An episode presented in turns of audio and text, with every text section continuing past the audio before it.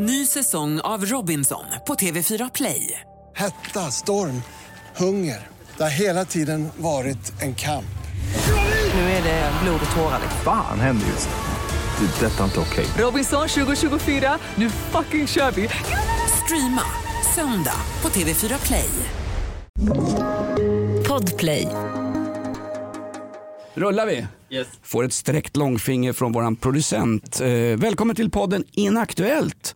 Här sitter vi med, jag trodde det var nationella insatsstyrkan eller möjligen någon attraktion på något nöjesfält. Men det är ju Lindskov som har tagit sig hit från och har suttit ute på någon golfbana och tvättat sig med färsk lax. Von Lindskov som han egentligen heter. Lindskov, producent och baggbölar som styr hela produktionen. Bakom Inaktuellt. Ja. Ja, låter det så nu?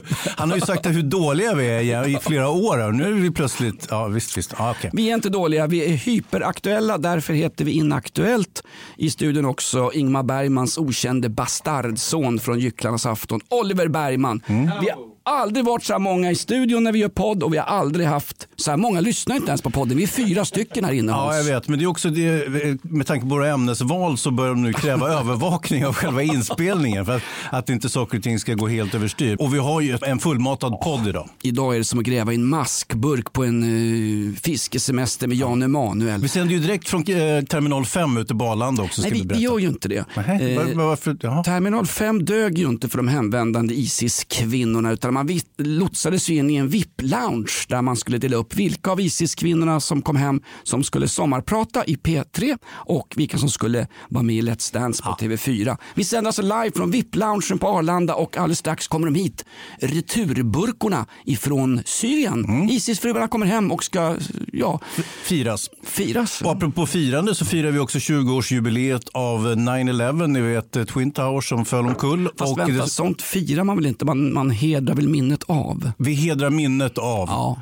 Precis. Ja, och det var ju hela upprinnelsen till Afghankriget som höll på 20 år som också precis har tagit slut. Så det är mycket att prata om så att säga. Ja. Sen har vi också givetvis Jonas Gardell som har sagt att han är trött på er heterosexuella. Han menar ju inte dig och mig då Jonas som du förstår utan alla andra. Jag är för guds skull inte heterosexuell. Det är ju ett lagbrott i det här landet numera. Ja. Så det är det och sen så har vi en liten berättelse ur filmhistorien. Ett skakande mord som fortfarande är en gåta.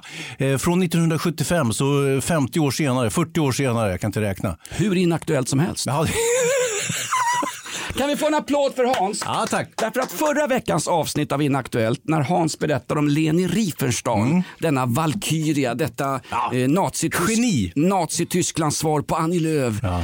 Det blev ett hyllat avsnitt. Förra veckan, det är därför du sitter här Lindskov med någon prinsesstårta som har gått ut i datum. Förra veckan, aldrig har så många lyssnat på ett avsnitt av den här podden som just den gången. Vi kallar den för Leni-effekten Hans, som på vilken toalett som helst med Leni toapapper. Precis, hon som blev känd för att göra alpfilmer, det vill säga enkla filmer, melodramer i alpmiljö där hon ofta hade baddräkt och åkte skidor. Fast skit i det. Vill du höra mer om Leni Riefenstahl så får du lyssna på förra veckans avsnitt. Nu går vi vidare. Ja, vi ska ju till Panjshirdalen också och bekämpa talibaner. Och så ska vi granska den nya myndigheten som ska stoppa bidragsfusk. För det är nämligen inte alla myndigheters uppgift i det här landet att stoppa bidragsfusk med respektive pengar. Ja. Det ska en egen myndighet stoppa bidragsfusket. Ja. Underbart. De behöver också en chef där. Jag vet om du har i åtanke. Nej, inte von Lindskov. Jo! Ja, von Lindskov eller så har du Eliasson också. Dan Eliasson, ständigt denne Dan. Lindskov kan vi nog inte bli av med för det kostar ju så förbannat mycket att köpa bodybags på Rusta numera. Så Lindskov sitter här i studion, Oliver Bergman, Jonas Nilsson, Hans Wiklund, mera kända kanske från morgonshowen Morgonrock på Rockklassiker. Men nu är det podd, det är ju mycket roligare Hans. Ja, ska du spela något? Nu ska jag spela någonting och nu är det rykande aktuellt här vet du. Livet är härligt med Gunnar Wiklund. Pappa. Bland visorna som sjungs finns knappast några som stämmer en glad. Vi har snyftat om de dåliga. Välkommen till Inaktuellt. Kommentera oss gärna på Flashback. Nu kör vi för guds skull innan det är för sent och det blir olagligt.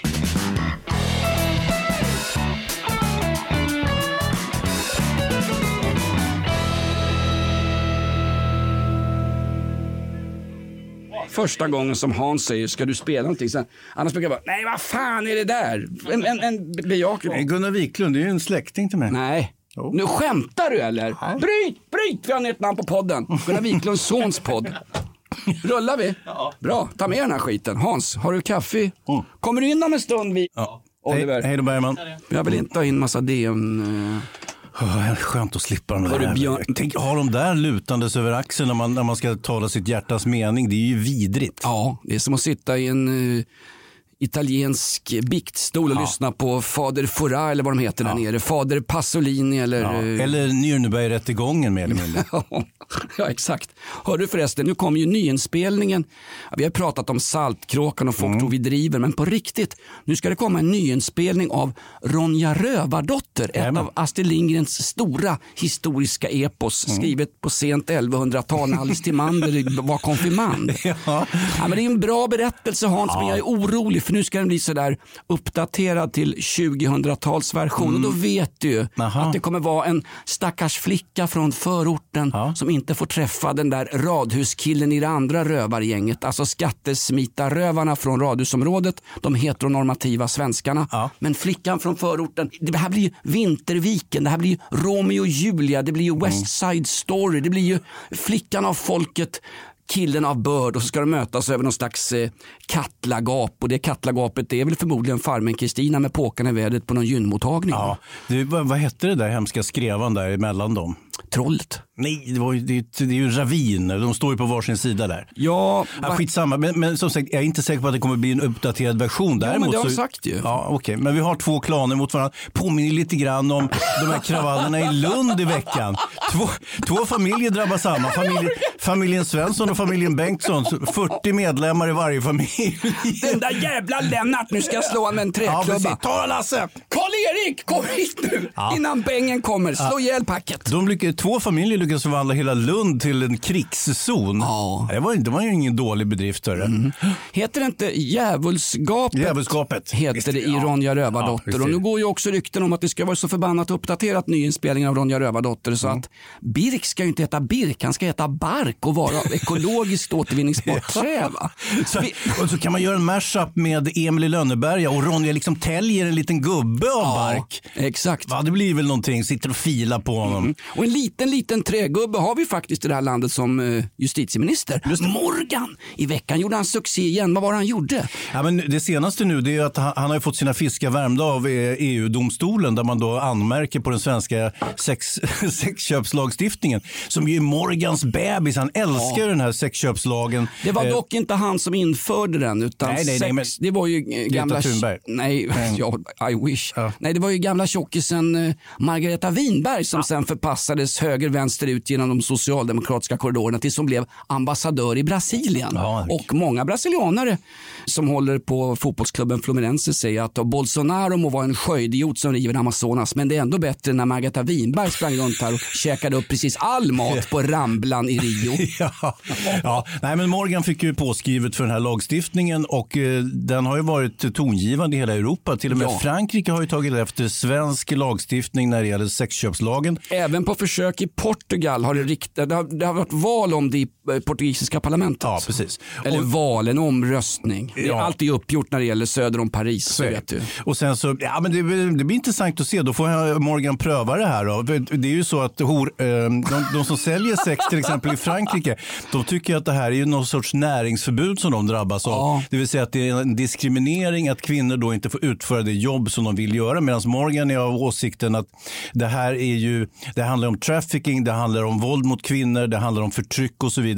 Båda de där analyserna är ju korrekta. Men då Morgan tror ju att det här är ett väldigt effektivt sätt att stoppa till exempel prostitution på nätet. Ja, men hittills har det inte gått jättebra kan jag väl konstatera. Okej, men det är ändå en markering mot att det inte är rätt att köpa någon annans kropp. Om det inte är mig du hittar i baksätet på ett taxi jag inte kan köpa ut mig själv efter en rejäl fyllkväll med Petri. Då går det bra att köpa min kropp, bära upp den på 3 trappor, säga till Mikaela att det är ett vackert lik, vill du gifta dig med mig? Ja. Alltså, jag kan ju köpa någonstans att det är en signal att vi inte ska köpa varandras kroppar. Ja, men det är ju rimligt. Det faller ju på det sättet inom EU att i både Tyskland och Frankrike så finns det alltså fackförbund, det finns starka organisationer med så kallade sexarbetare. Och där är det kvinnor som säger: hallå staten, lägger för fan inte i hur jag försörjer mig. Det här är mitt egna fria val. Jajamän. Man kan tycka vad man vill om det, att det är traumatiska barndomsupplevelser, ja. Det är någon som har blivit kissad i munnen som barn som jag blev, ja. Eller vad som helst, ja. Men det är ändå starka lobbyorganisationer. I Tyskland är ju sexarbetarfacket, både med män, kvinnor och transor, ett starkt fackförbund. Ja, nu glömde du en hel del transer. Ja, du sa transer, men det finns HBTQI+. Det ryms ju väldigt många inom det här. Jonas Gardell tycker att det där är orättvist, för han tycker att det är en väldigt stor skillnad mellan till exempel homosexuella och de andra beteckningarna. Jag kommer inte exakt ihåg vad de står för, men han tycker att det är skillnad. Och sen så han grät ut i en artikel i Expressen. Där han sa, det var ju förbanne med en löpsedel. Ja, det var det. Han släppte allas lika värde och värdegrunden, så sa han något helt... Citera nu, Hans. Ja, jag läser innantill här. Jag är så jävla trött på er heterosexuella. Vem fan är inte det? Ja, exakt. Och det är ju inte oss med det. Jag gillar ju homosexuella. Det är ju tuffa jävlar som tar den enda lykten utan att blinka av någon stor hårig läskig gubbe. Va? Det skulle ju en vanlig kille aldrig fixa, skulle jag säga. Nej. Så att jag är full av beundran inför dem. Men varför är han arg på heterosexuella? Det känns så jävla inslagen. Alla andra är ju förbannade på heterosexuella. Ja, jag vet, med grejer. Så han ryckte... Alltså... Kan inte han vara sur på samer, för det får man inte vara längre. Jodå. Får man? Ja, det kommer. Såg du i veckan förresten? Linnea Henriksson dök upp i något tjosan-tjosan-program, ja. Kanal 5. Du är vad du heter, släkten på fortet. Ja, precis. Riktigt bra program med Felix Herngren och Linnea Henriksson. Va? Här kan vi ju puffa ett tv-program. Det är mycket mer intressant än att lyssna på gamla skitpoddar som Inaktuellt. Får jag fråga dig, vad heter programmet med Linnea Henriksson och Felix Herngren? Jag kommer inte ihåg. Nej, just det. Du är vad du heter. Kanal 5 har ju en marknadsföringskampanj värd miljoner på stortavlor och på bussbaksidor och på trosbaksidor runt om i det här landet. Men vi vet inte vad programmet heter. Nej. Men där visar det sig att Linnea Henriksson, denna duktiga sångerska, hon avslöjades som varandes av samisk börd, för att citera Carl von Linné. Jajamän, på sin mors sida. Det var hennes morfar var ju same, och det hade han förtigit alla år. Han hade aldrig berättat om det där, utan det skulle hemlighållas, för det var ju inte fint. Ja. Han skämdes för sin samiska ursprungs... Jag tror inte det var så att han skämdes. Jo, men det är som att jag skäms för att jag gillar AIK hockey varje vinter. Jo, men det ska du skämmas över. Däremot så tror jag att i det här fallet så var det väl så att han fick utstå så mycket spott och spe, morfar, som liten, så att han ville bespara sina barn, barnbarn och barnbarnsbarn samma spott och spe och skallmän och grova tillmälen i poddar och skit, va? Så att det var därför. Och dessutom gjorde ju socknen om den här stackars människan, visade sig i programmet. Jag kan inte ens prata. Nej, jag kan inte. Försök en gång till. Nej, men jag har renskav mellan tänderna. En slags akt. Det är en renklämma som sticker ut mellan... Nej, det ser inte bra ut. Längre ner. Fråga Bosse Hansson. Nej, men hon sa ju att min farfar fick... Morfar. Ja, ska du börja könsbestämma dem? Det kan ju ha varit mormor också. Man vet inte vad som döljer sig under kolten faktiskt. Nej. Kolt 45, det är ju ett klassiskt samevapen. Det är en klassisk samisk kolt. Ja, det var ju inte tjuringen. Då sa ju hon att min morfar uppmanades av sockenstyret på den tiden att inte kalla sig för sam, utan att kalla sig för nybyggare. Och sen förbjöds han att tala sitt tungomål, sitt ursprungsmål samiska. Det var ju spöstraff alltså mitten på 1800-talet och tala samiska i de nordliga provinserna av landet. Det är inte klokt alltså. Nej. Vad hade justitieminister Morgan Johansson gjort om han hade varit med då? Ja, han snacka hade... om Inaktuellt. Ja. Han hade tagit sin propeller och flugit iväg som Karlsson på taket. Åter till Gardell då. Jag håller med honom det där med att han är trött på heterosexuella. Det tycker jag är fine. Det kanske ryckt ur sitt sammanhang, för det är ju rubriken på den här texten. Men ibland kan Gardell kanske bli lite gnällig, kan jag tycka. Han är ju värre än oss. Ja, så långt ska jag inte beredd att gå. Förlåt Gardell. Jag har ju aldrig jobbat med honom. Jag känner honom ju i sociala sammanhang. Då är han ju en förtjusande person. Nu är han ju en stark förespråkare av det med covidpass, eller hur? Ja. Att vaccinerade människor ska gå och få se hans föreställningar, och möjligtvis ovaccinerade kunde få en separat läktare då, så där de kunde sitta för att inte sprida smittan till de vaccinerade. Ska de få gula stjärnor fastsydda på bröstet också? Ja, alltså åtminstone en biljett med en gul stjärna, och sen får man väl ha hivsmittade på en tredje läktare, föreställer jag mig, om man ska ha riktigt segregerat på Gardells föreställningar. Men, alltså, han faller ju på sin egen ologik ännu en gång alltså. Ja. Gardell, ursäkta mig, denna pompösa, uppblåsta person. Nej, nu är du orättvis. Nej, jag är inte orättvis. Jag är förbannad med ärlig, men det får man inte vara i det här landet. Sa att han var trevlig att jobba med. Jag har aldrig jobbat med honom, men han är trevlig i sociala sammanhang. Det är enda gången jag har träffat honom. Fråga tjejerna i balletten som jag råkar ha sex och fredat och ringt på nätterna. Fråga tjejerna i balletten på livet, den slagen han satt där och regisserade. Folk gick hem och böla. Han är fullständigt... Ja, men jag går ju hem och griner efter den här podden också. Det är ju inte enbart ditt fel. Nej, men du är väl ingen ballettflicka, Hans, även om du har en sån kropp? Jo, det är jag faktiskt. Ja, får se det. Får se på fyrstuk nazis med lätt skrev och så Bolshoi-teaterns... Gå upp i Split då. Ja, men gå upp i split. Jag går väl ner i Split för tusen. Tror jag är akrobat eller? Gå upp i Split. Har du aldrig varit på Reeperbahn på tal om sexarbetarnas fack? Vet du vad sexarbetarnas fack i Tyskland heter? Nej. Fickenfack. Nej. Jo. Är fack tyska på... Ficken vet jag vad det är på tyska. Ficken av tyskans trafik. Ficken är ju tyska. Ja. Ja. Ficken sie wohl, mein Herren. Nej tack, ich bin nicht böse. Det här är ett betalt samarbete med Villa Fönster. Du behöver lite mer tryck nu, Jonas. Tryck. Villa Fönstersnack med Linnea Bali. Villa fönster med Bali. Jonas, nu tänker jag lära dig lite om Villa Fönster. Lär mig, baby. Villa Fönster är en rikstäckande leverantör av fönster och dörrar till dig som konsument och byggföretag. Och vet du vad, Jonas? Vadå? Jag har en spaning. Ja. Det som gör dem så unika är att de har Sveriges bästa leveranstid. Ja, det går undan har jag hört, va? Ja, det gör det. För man tänker kanske som konsument så här, åh nej, det här kommer ta så lång tid. Men inom 3 veckor alltså så har du ett svenskt nyproducerat fönster som är redo för omgående avhämtning eller leverans. Oj, inom 3 veckor. Är det inte så också? Jag har hört ryktena. De har Sveriges största fönsterlager, va? Ja, med 500 olika varianter av fönster. Och eftersom de allra flesta av oss vill ha olika storlekar på fönster så kan Villa Fönster dessutom göra anpassningar såsom spröjs, spaltventil med mera. Oj, Linnea, du övertygar här. Du vet inte vad en persedel är för någonting, men spröjs och spaltventiler. Här har jag nästan läst på universitetet om det här. Ja, och är det någon som har koll så är det Villa Fönster. Historisk referens här. Har du? Ja, alltid. Ända sedan 2008 så har Villa Fönster alltid haft visionen att erbjuda kvalitetsprodukter till rätt pris och kortast möjliga leveranstid. Och jag är nöjd. Med vad då? Med vårt Villa Fönstersnack.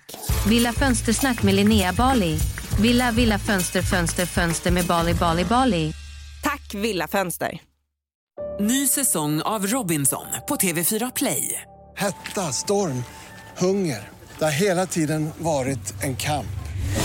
Nu är det blod och tårar. Fan händer just det. Det är detta inte okej. Robinson 2024, nu fucking kör vi.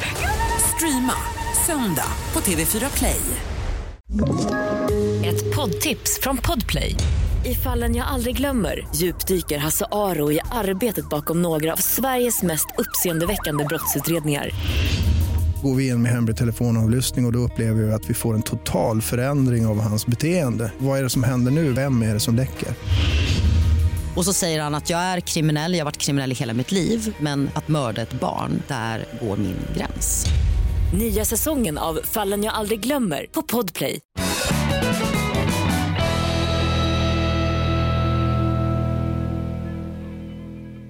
Vi har ju en väldigt spännande mordhistoria ur den europeiska filmhistorien som jag ska delge er idag. Ja. Det handlar om Pier Paolo Pasolini. Som firar någon slags hemskt jubileum i dessa dagar. Ja, det är många sådana jubileum. Jag sa ju lite raljant att vi firade Twin Tower-explosionen 9/11 20-årsjubileum i år. Men vi firar ju såklart inte det. Utan alltså, det är med att man uppmärksammar. Och så. Men ibland kan du vänta, var Twin Tower-explosion nu också, Hans? Då måste vi ju börja leta gärningsmän för satan. Ja, det kommer ju inifrån tornen. Flygplanen bara flög förbi. Ja, har inte, alltså, och samma sak är det med den här mordhistorien som jag står i begrepp att berätta. Den som handlar om Pier Paolo Pasolini. Det är många olika många analyser, många ska vi säga, konspirationsteorier som är lanserade kring hans död. Ja, och vi kan väl också säga att precis idag när denna podd spelas in, nådens år 2021, det är i början på september. I dagarna för en himla massa år sedan hade Pier Paolo Pasolinis pjäs och film Svinstian premiär. En film som jag tror aldrig visats på svenska biografer, va? Nej, alltså ganska, ja, få av hans filmer, om jag ska rabbla några. Han gjorde ju väldigt många. Alltså i Canterbury Tales gjorde han Decamerone, Teorema. Uccellini Uccellacci, som är en lättsam film som jag faktiskt såg i Italien, som är helt fantastisk, som heter Stora stygga fåglar och snälla små fåglar. Uccellini Uccellacci, det är väl Cicciolinas tjocka syrra? Nej, det är det inte. Längs en landsväg utanför Neapel. Nej. Så att, och få av hans filmer visades ju på bio. Till exempel Salò eller Sodoms sista dagar, som är hans så här höjdpunkt, skandalsuccén. Minns du den filmen? Den filmen såg man ju på VHS av olika anledningar. Den bygger väl på Marquis de Sade's roman från, nu ska vi se här, 1700-talet. Ja, det kan det vara. Men något sånt där. Det bygger på Marquis de Sade, och det handlar då, ramhandlingen är ju i nutida Italien, och det handlar om några fascister som bjuder in nutida, ett antal... Möjligen i podden inaktuellt, det är väl krigsslutet. Ja, för nutida med det? Precis, krigsslutet. Ja, det är ju där vi befinner oss ungefär. Nu är det von Lindskov. Okej då. De bjuder in ett antal ungdomar, män och kvinnor, pojkar och flickor menar jag, och sen så ägnar man hela filmen åt att tortera och våldta de här barnen. Så att det är ju ingen pruttfilm för hela familjen, om man säger så, utan den är ju ganska svår, svårtittad. Den intellektuella så kallade fisförnäma kulturfilmen hamnade i, kommer jag ihåg, i porrhyllan. Ja, i Islandstorget, där Banne, min polare, jobbar med att hyra ut videofilmer. Ja. Den stod bland diverse p-mackor i VHS-fodral, och folk hyrde den där därför att det gick ut rykte om det. Inte av dess konstnärliga värde, däremot att folk satt ju på huk och gjorde en så kallad Cleveland Steamer på varandra, som man säger i amerikansk underground porn. Ja, det där vet jag inte ens vad det är. Cleveland Steamer... Ja, du behöver inte förklara detaljerna kring Cleveland Steamer är... Förklara detaljerna kring Cleveland Steamer. Cleveland Steamer är en gigantiskt stor skitkorv, och det finns en amerikansk sexgenre där det gäller att skita på varandra. Jo. Men hur vet du allt det här? Googla Cleveland Steamer plus Bosse Hansson där hemma, gott folk. Nej, där är någonting för fan. Jo, men ska det verkligen behövas? Jag tyckte du spillde ut det mesta här på bordet nu. Nej, det var en fast och fin korg. Det ligger fast här, ser du. Pier Paolo Pasolini, han... Ska vi bara säga att det är en väldigt berömd men smal filmregissör från Italien som orsakade rabalder. Det började väl med att han gjorde uppror mot sin fascistiska farsa. Ja, precis. Ett riktigt svin. Grejen var så här att pappan, han var ju övertygad fascist och svartskjorta.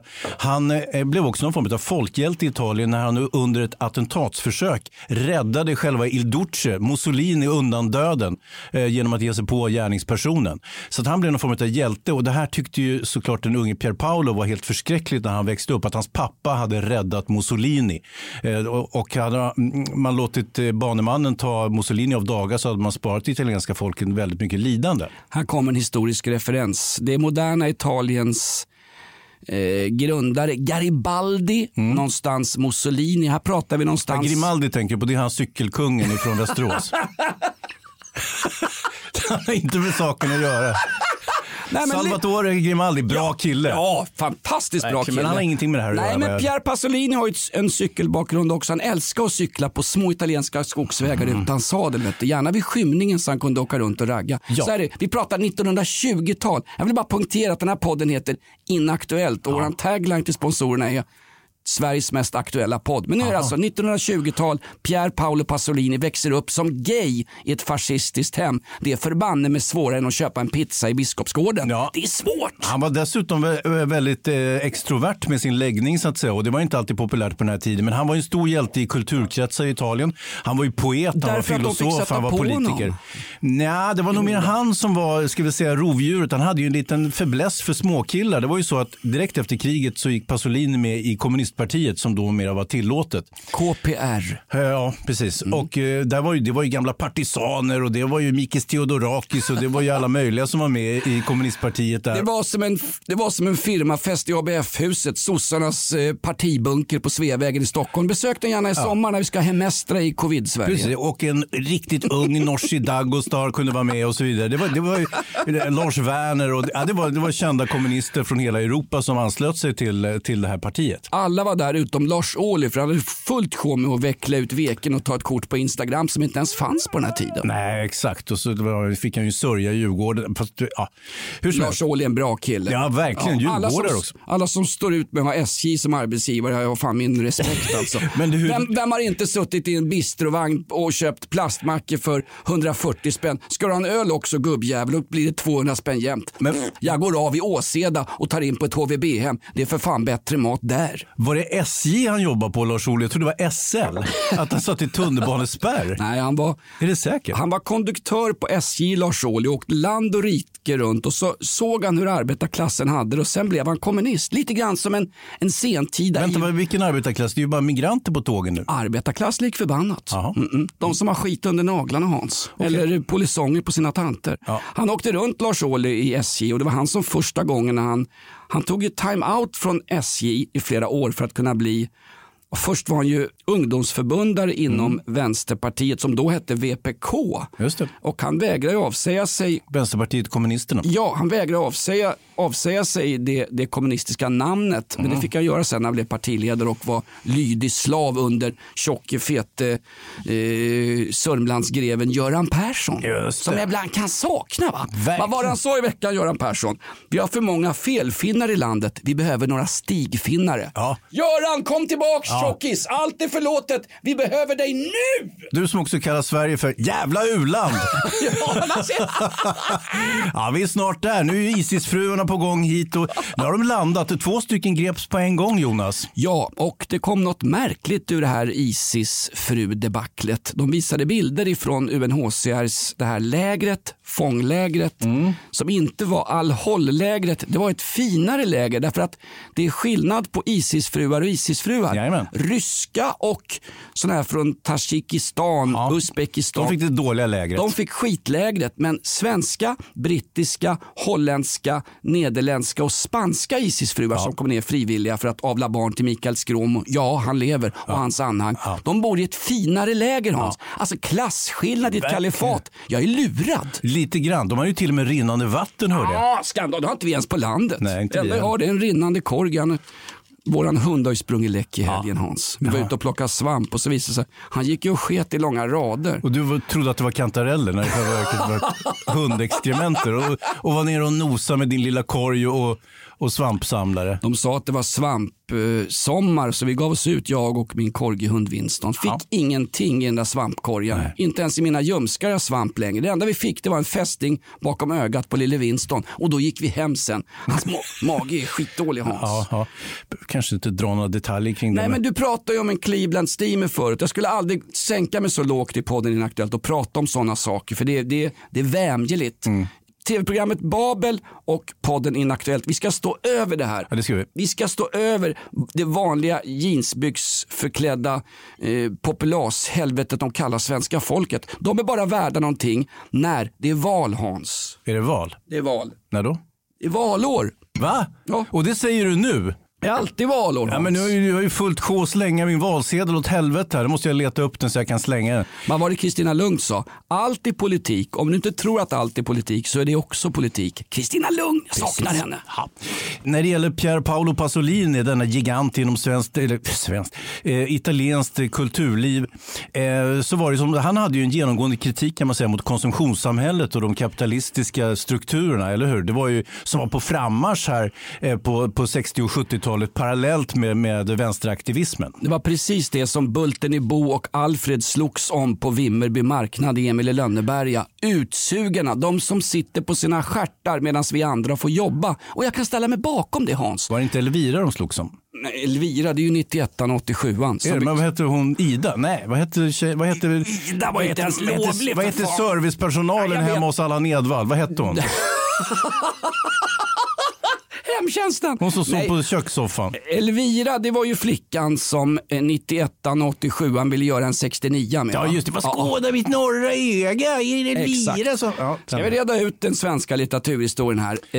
Pigan som Bulten i Bo slogs om tillsammans med Alfred. Pigan hette ju Griseknoen och var en tjock liten tjej som inte ens hade kläder på sig. Ska inte fatshama alltså skådespelare som deltar i Astrid Lindgren-filmer. Hon hette Lina. Ja. Just Lina, Pigan i Lönneberga Lina. Jajamän. Som sen blev då Lina Riefenstahl, tysk filmregissör. Och din husgud, Hans. Ja, förutom då Pier Paolo Pasolini, min andra husgud. Jag är rätt så förtjust i honom som konstnär på något sätt. Men som privatperson hade han lite övrigt att önska. Han var utsluten nu kommunistpartiet. Och det blev han ju när han blev tagen på bar gärning tillsammans med 4 12-åriga pojkar som han skulle ha sexualundervisning med lite på fri hand. Sådär. Så att, då åkte han ut ur partiet. På den tiden var man ganska noga inom vänstern. Man ville inte ha pederaster liksom. Var man homofob, då måste vi nästan ringa Gardell och säga att vänstern har varit homofob nu när vi pratar om den inaktuella historien och... Ja, men jag tror inte Gardell är vänster, vad är det? Du tror inte Gardell är vänster? Nej. Ah, okay. Han är ju kristen också. Då är jag en sexatlet. Då är jag Ron Jeremy. Emil i Lönneberga har aldrig funnits. Aha. Och okay. Jag förstår vad du menar. Jag hade fel, eller vadå? Nej, du har inte fel, Hans. Du bara närmar dig sanningen från en annan position. Ja. Citat Bo Strömstedt, legendarisk chefredaktör för Expressen, som blev gripen på bar gärning, gubbfan, när han sa att Boltig hade kört en läggmatch, vilket de inte hade gjort. Nej. Och det var en Svenska Spelskandal. Sen fick ju Bosse Ringholm, och vad hette han som dog i blåcancer sen? Sportreporter, klassiker, måste kunna. Vem? Han var som Bengt Grive fast han var nykter. Vad hette han? Tom Engström? Nej, en riktig skribent. En Expressen, Alkis, som skrev på sportsidan. Ja, men det är de ju allihopa. Hur ska jag kunna reda ut vem som är vem utav dem där? Skål, Expressen! Ja. Från Bo Strömstedt, legendarisk chefredaktör på Expressen, tillbaks till Pier Paolo Pasolini och hans storhet som konstnär. Ja, framförallt är det hans död som jag är upptagen vid. Många konspirationsteorier har vidrört hans frånfälle och man undrar liksom, vilka låg bakom det? Vad var det för konspirationer och så vidare? Det som hände veckan innan Pier Paolo Pasolini förvisades till de sälla jaktmarkerna, det var att han faktiskt var i Stockholm på besök. What? Ja, han träffade sin konstnärsvän Ingmar Bergman. Och så då... Hämta Oliver, nu snackar de om din farsa igen, Oliver. Det är inte hans farsa. Oliver, det vet vi inte.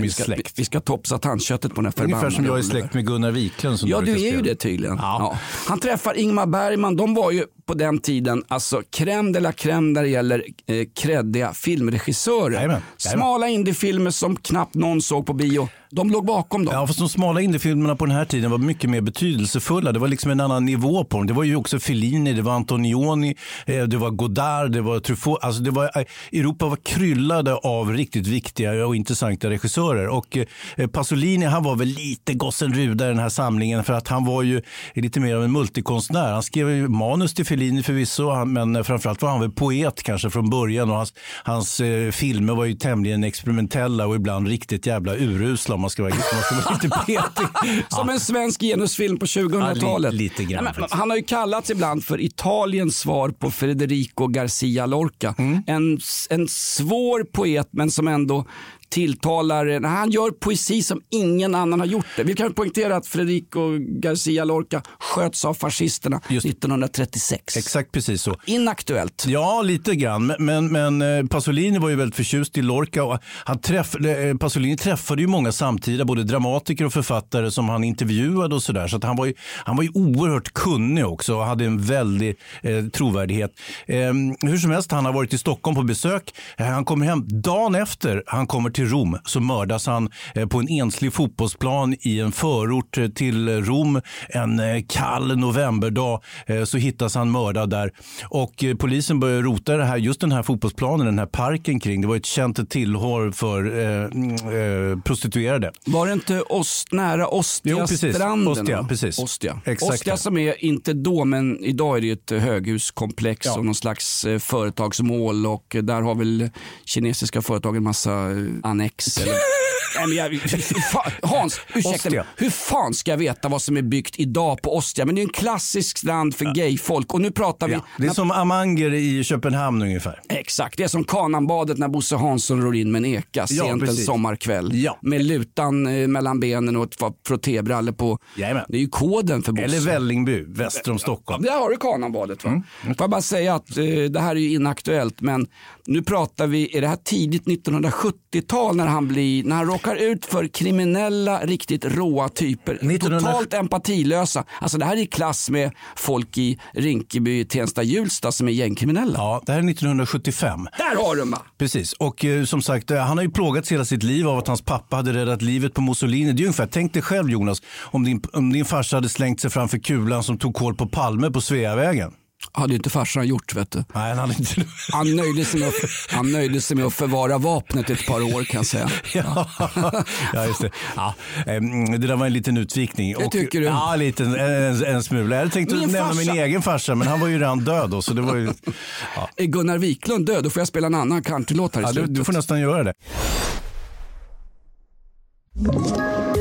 Poddtips från Podplay. I podden Något Kaiko garanterar röskötarna Brutti och jag Davva dig en stor doskratt. Där följer jag pladask för köttätandet igen. Man är lite som en jävla vampyr. Man har fått lite blodsmak och då måste man ha mer.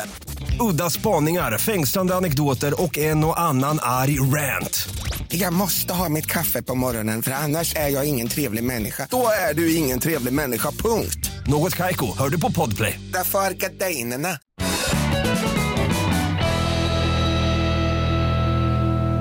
Mordet då, hur gick det till? Jo, man griper en yngling, en 17-åring, känd prostituerad som har plockats upp av Pasolini. Pasolini har då kommit med ett fräckt förslag till ynglingen och sagt att han ska köra upp ett kvastskaft i rektorsexpeditionen. Och då har ynglingen börjat krångla.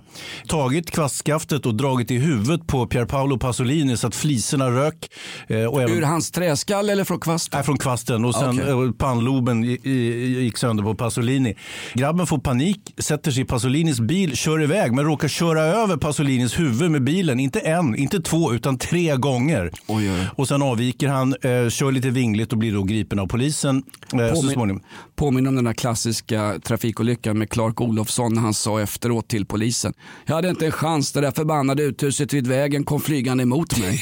Klassiker. Clark Olofsson, vilken kille. Ja, Pasolini, mördad. Det här är ju hemskt. Det är förskräckligt. Och då börjar konspirationerna också att ventileras. Är det fascisterna som ligger bakom? Ja, inte helt otroligt. Är det katolska kyrkan? Mycket troligt. Ja, nu får du polska byggjobbarna efter. Du ska inte kissa på påven i Rom, det får smågrabbarna göra. Ja, det får de göra. Ja, faktiskt. Och då får man gå i... Vad får man för perks då? Du, vad fan, jag såg på tv igår med en groda som i norra Kanada som går i ide på hösten och sen blir stelfrusen under hela vinterhalvåret för att sen tina upp när solen dyker upp på vår. Är inte det helt ofattbart? Grodan heter Kermit och då är det ner hans show på Broadway. Vet du? Det satt ju 2 griniga gubbar på en balkong som hette Hans och Jonas. Ja, precis, de, ja. Waldorf och Statler. Va? Ja, våra förebilder. De frös dem ner faktiskt och la ut i Nevadaöknen. Skyllade skiten på Area 55. Ja. Just det. Åter till mordet. Alltså katolska kyrkan möjligtvis, eller så kunde det också ha varit andra marxister som var trötta på hans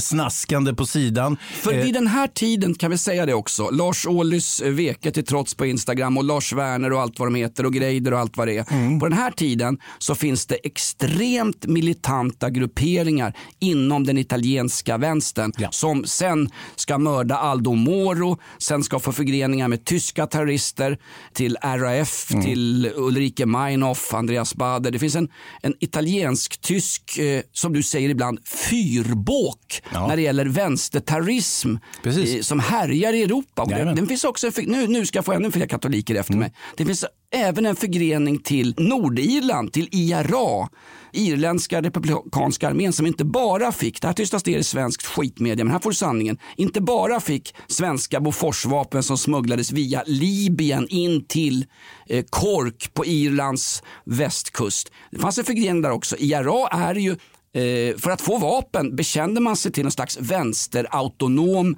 terroristkrets styrt från Italien och Tyskland. Ja. Det här är inaktuellt, men det här har tystats ner i Sverige i många jävla år. Oj. Det här läste jag om i Kamratposten när jag låg hemma och drog i veken. Och jävlar vad jag kunde dra, Hans. Ja. Skål på det! Råte arméfraktion. Just det. Apropå Bofors... Västtyska ambassaden skulle stänga in kärringen Greta Leijon i en låda, vet du. Ja. Och Rusta ringde direkt. Här har vi lådan, kom och hämta den bara. Och sen kom Ikea, började massproducera dem där. Sen i ett platt paket så att säga. Sen kunde man vika upp med sexkantsnyckel så fick du en sån här låda. Exakt. Apropå Boforsvapen, det är utvecklingen i Afghanistan kan vi ju inte bortse från helt och hållet nu. Visar sig att Pakistan kom ju in lite från vänster, va? Eller hur? Och hjälpte till i Pashirdalen som ju har varit ett ointagligt evigt fäste för Sovjetunionen, för amerikanerna, för alla som har velat störta Afghanistan ner i fördärvet. Panshirdalen har ju alltid varit autonom, och Panshir är ju det, jag tror det är tadsjikiska, ja, något sånt där. Något namn som får massa bidrag på ett socialkontor. På tadsjikistanska, va? Mm.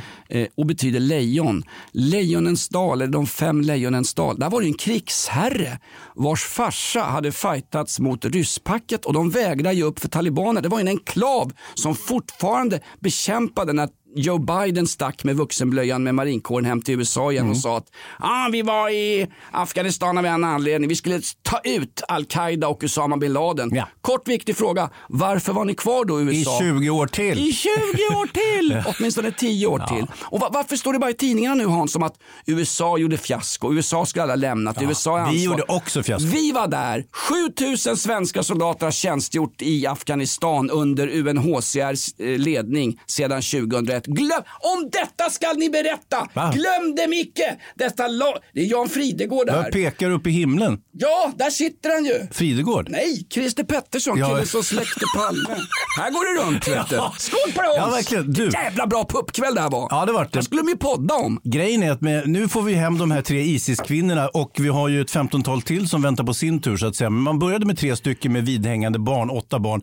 Vi måste evakuera kvinnorna från Panshirdalen så att de inte hamnar i någon slags genusförtryck av skäggiga talibaner. Nu var ju, du tänker så. Öppna hjärtan för fan. Alltså de här charterresorna som UD arrangerar nu. Vi har ju flugit ut all jävla personal, alla svenskar. Nu ska hon skicka ett utrikesminister. Hon ska skicka ett nytt plan med svenska soldater som riskerar livet för att promenera runt på den där flygplatsen i Kabul. Och den här gången så är det ju, nu är det inga svenskar kvar. Nu är det alltså afghaner som har flytt från Afghanistan, kommit till Sverige, åkt på semester till Afghanistan. Då kan de fan åka reguljärt eller charter hem också, precis som de kom dit. Ja, nu tycker jag det är orättvist. Nej, jag är inte dugg orättvist. Det var rättvist. Äventyrsresor är det nya svarta. Tänk dig äventyret, va? En weekend i Syrien, träffa Al-Assad med en kula och sen försöka ta över gränsen. Ja. Klutet till burkakärring, kom hem och få bidrag resten av livet. Här har du, Hans! Ja, nu blir det ju så att nu kommer ju 2 få sitta i fängsligt för var utav de här 3 ISIS-kvinnorna. Den tredje kvinnan, hon är ju ett barn som har blivit kvinna under tiden i det här lägret. Och då menar jag inte att hon har blivit kvinna så, som du tror, utan mer att hon har fyllt 18, 19, 20 år någonting. Hon har varit barn från början. Hon är väl en slags Pippi Långstrump. Det är ju någon av de där tjejerna som åkte ner utan att ha en man, va? Du säger ju så här, Hans, att man kan ju raljera och skoja. De kan väl, vad ska de hem och göra, leva på våra bidrag? Själv heter jag Mäcki och Mäcka med skatt. Och har ju hantverkarfirma i Labergen. Du pratar om våra lyssnare nu. Exakt. Nej, men de här kvinnorna är ju födda i Sverige. De är svenska medborgare. Vi har ju med vårt system på riktigt inte något val. Det är klart att om kurdiska gerillan som har haft dem i sitt förvar säger vi kommer ingenstans i den här utredningen, det här är era medborgare, kan ni vara vänligen ta emot dem? Ja. Så måste ju svenska UD med Madame Mim eller Kvasthilda i spetsen, Ann Linde, säga ja. Det är ju exakt det som har hänt. Ja, det är det ju. Men grejen är, problemet är ju så att vi var så senfärdiga som vanligt med lagstiftningen att det var fritt och frankt för varenda jävel att åka till Syrien och delta i ett terrorkrig och kalla det för semester, och det var inte åtalbart så att säga. Nu är det åtalbart, men det blev ju först när ingen längre åkte till Syrien eftersom kriget var förlorat. Så att lagstiftningen är ju helt verkningslös, åtminstone den här gången. Det gick ju extra plan med folk från Arlanda och Landvetter ner till Istanbul. Och sen kunde man då via lite pengar jobba med kurder, ta sig in på kurdiskkontrollerat område och sen vidare från det ta sig in till områden som ISIS regerade över. Som sagt, men då stoppade ju Holland, Storbritannien, Tyskland. De förbjöd det man kallade för terrorresor. Vad gjorde Sverige? Tillsatte en utredning och undrade vem som skulle leda Mello år. För det var den stora frågan i det här kraschade folkhemmet. Har jag nämnt att välfärdskorsan är ganska trött nu? Det är många som hänger i hennes långa, tunga bidragsbenar. Ja. På tal om bidrag, här kommer ju Bergman. Vi har pratat om din farsa för en stund sedan. Jaha, trevligt. Ja, det var inte odelat trevligt, Bergman. Nej. det var det faktiskt inte. För mycket talar för att han möjligtvis hade med Pier Paolo Pasolinis frånfälle att göra, eftersom det fanns så många teorier. Vi var inne på både fascisterna och de nymornade extremkommunisterna, katolska kyrkan, gaylobbyn som var trötta på hans tafsanden. Det fanns ju hur många som helst som ville ta livet av Pier Paolo Pasolini, och det skedde också. Är mordet på filmregissören Pier Paolo Pasolini kanske Italiens största genom tiderna efter Fellini? Är mordet, Hans Wiklund, jag frågar dig nu en rak fråga. Aha. Är mordet olöst? Nej, alltså man dömde ju den här 17-åringen. Så att så tillvida så är det ju slutdömt och klappat och klart så att säga. Men, jo, men det kommer ju fortfarande teorier, ja. Och det är fortfarande spaltmeter som produceras i både brittisk, amerikansk och italiensk press om den här. Men man dömde ju Lee Harvey Oswald som är någon slags Texas svar på Skandiamannen. Jajamän. Vi hängde ju ut Skandiamannen och hans stackars familj. Ja. Han visar sig vara nästan lika obehaglig som Göran Lamberts. Alltså han är också, man vill lösa ett mord, men man vill bara bli av med den mediala uppmärksamheten. Ja. Jag tror inte en sekund på att den här 17-åriga ynglingen, känd från Bosse Hanssons utegym i Florida, en italiensk Adonis, riktigt snygg han också, man ser bilder på han. Ja. Jag tror inte att det var han som mördade Pasolini. Det är större än så, Hans. Kan du hjälpa mig med min, jag har ju staniolhatt. Jag vet, den där som Mikael Skråmo tryckte ner över ditt huvud när han och kunde tala i tungor till dig fast han var skjuten i småbitar och ligger ner i sanden någonstans i Syrien. Mikael Skråmo kommer hem nu, han ska spela huvudrollen. Han ska ju vara Katla i nyinspelningen av Bröderna Lejonhjärta. Är det någon som har kollat bakom de där hucklarna om det är Mikael Skråmo som kom tillbaka eller om det verkligen var 3 ISIS-kvinnor? Det vet vi faktiskt inte. 2 greps i alla fall. De kommer då att åtalas för krigsbrott, för brott mot mänskligheten och så vidare och så vidare. Och ingenting kommer, det finns inga bevis, det finns ingen, det är bara de där åtalen är bara slänga åt helvete och så släpps de ut och får leva på bidrag. Det går ju förbannat inte ens få ihop en förundersökning på baksidan med en gammal tipskupong. Det finns ju ingenting att gå på. Alla vittnen är döda, sanden har blåst vidare och Al-Assad i Syriens huvudstad, Damaskus, vill inte hjälpa till. Han vill inte hjälpa till. Nej, men det förstår jag. För han vet att han får hjälp av rysspacket och han vill ha oro i västvärlden. För ju mer oroligt det är i västvärlden med terrorister och skit, ju mindre kan västvärlden fokusera på att störta blodtörstiga diktatorer. Al-Assad i Damaskus. Ja, så vi får nog vänja... Resan till Damaskus, Selma Lagerlöf, historisk litterär referens. Googla på den, är inaktuellt. Ja, nu får vi nöja oss med det faktum att vi kommer att få hem de här IS-resenärerna. De kommer ju vara en säkerhetsrisk. Det säger ju åtminstone den här Ranstorp som är en terroristforskare och ganska... Det känns ju... Gio säger att han är nazist, men jag tror med att han har ändå forskat på det här liksom. Så att han känns ju hyfsat mer trovärdig än vad Gio gör just i de här frågorna. Enligt Jan Gio, krönikör i Sveriges största kvällstidning Aftonbladet, så är alla nazister som inte har Lenin ovanför dubbelsängen hemma i utdragssoffan. Ja, herregud. Ja, jag har ju det. Men som sagt... Jag har ju det. Ja. Bergman, ta ut honom här. Det här är ju inaktuellt. Ja, men vad jag ville hoppas att den här Sverigeanknytningen till Pasolinis frånfälle, att det skulle finnas någonting i den. Att Bergman var med i konspirationen för att ta livet av den här jävla snuskpellen och pederasten från Italien. Men det verkar inte vara så, utan det verkar faktiskt tala för att det här var ett så kallat bögmord som man sa förr i tiden. Är inte det... Man sa det förr i tiden, det är säkert. Alltså jag säger som Gardell, jag blir så förbannat trött på heterosexuella som du, Hans, som raljerar runt människors sexuella läggningar. Får jag bara fråga, Pier Paolo Pasolini, är det återigen en sån här person som vi måste, som vi gör med Yasin Byn, men inte med rockgruppen Mustasch som tryckte ner en flaska mellan tuttarna på en reklambyrå? Det var inte trevligt. Det var inte trevligt. Jag har inte sagt att det var trevligt, men jag måste nämna det, för nu är det locket på. Är Pier Paolo Pasolini ungefär som P3-rapparen och nya chefen för Sveriges Radio, Yasin Byn? Där måste vi skilja på verk och person, va? Därför att Pasolini var ju en obehaglig person som tog sig fri- och rättigheter med yngre människor. Ja, fast det är ju dagens perspektiv. På den tiden, att vara vänsterintellektuell och syssla med småpojkar, det var inga konstigheter. Det var inte lika förbjudet då. Numera så anses det ju bland det värsta man kan göra, vilket jag tycker är som det ska vara. Där rök din plats i vänsterns första majtåg i vår, Hans. Så där kan man bara inte säga, inte ens i Tjosan-Tjosan-podden Inaktuellt. Nej. Som nu ska byta namn till Off Limits. Nej, ska den byta tillbaka? Det var just snyggt. Jo, men det där du sa, Hans, det är ju gult kort. Du är bänkad vid nästa match. Sitta blev hopplösa och får i på AIKs bänk. Fantastiskt bra. Filmtips här, Bergman. Skit i din morfars gamla filmer, de är helt mossiga. Salå eller Sodoms sista dagar. Är det den man ska se med Pasolini? Nej, man ska inte se den. Den är vidrig. Det går nästan inte att se någon av hans filmer. Skit i dem. men du har ju pratat i en timme om Pier Paolo Pasolini och nu säger vi ska skita i hans filmer. Ja. Vari består hans stora konstnärskap? Jag vet inte. Jo, men han är väl... Han är ju fortfarande... Alltså, du har ju läst filmvetenskap på universitetet. Ja, gud det. Han har gått runt där med Grossan. Vad fan är det där? Basker hade jag. Hade du? Ja. Nej. Och sen är en lång svart rock och så satt jag... Vet du filmvetare? Jag har ju läst filmvetenskap som så många andra klantskallar före mig och efter mig dessutom. Det smakar väl celluloid när man går ner på dem, va?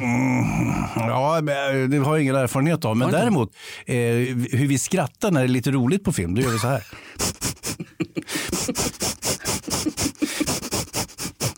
Åh, jävlar. Uff, kommer... Oh. Det kommer ut rent Det kommer ut rent kokain från Ostiastranden, denna tummelplats för gaymänniskor. Tummelplats för de unga. Ja, fint. Ja, det börjar rinna ut i sanden alltsammans.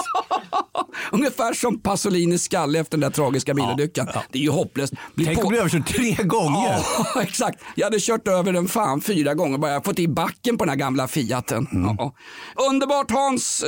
Jag vet inte exakt vad podden är på väg, men det här är ett av de bästa avsnitt vi har gjort. Vi har mycket att leva upp till. Ja, är du säker på det? Tänk om det här är sämsta avsnittet vi har gjort. Nej, men jag ljög. Jaha. Jag blåljög. Jag ljuger med deklaration varje år. Jag ljuger för Mikaela när jag kommer hem till köket varje år. Säger att du har lagat mat fast du inte har gjort det.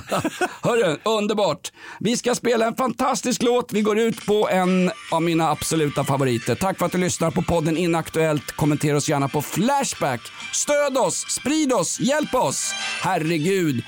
Det är ju härligt att leva, Hans. Va? Pasolini. Skulle gå på hockey, Hasse och jag. Och käka korv och mos och heja på vårt lag. AIK. Vi ställer oss i kön som långsamt ringlar fram. Då hörde jag att någon viskade mitt namn.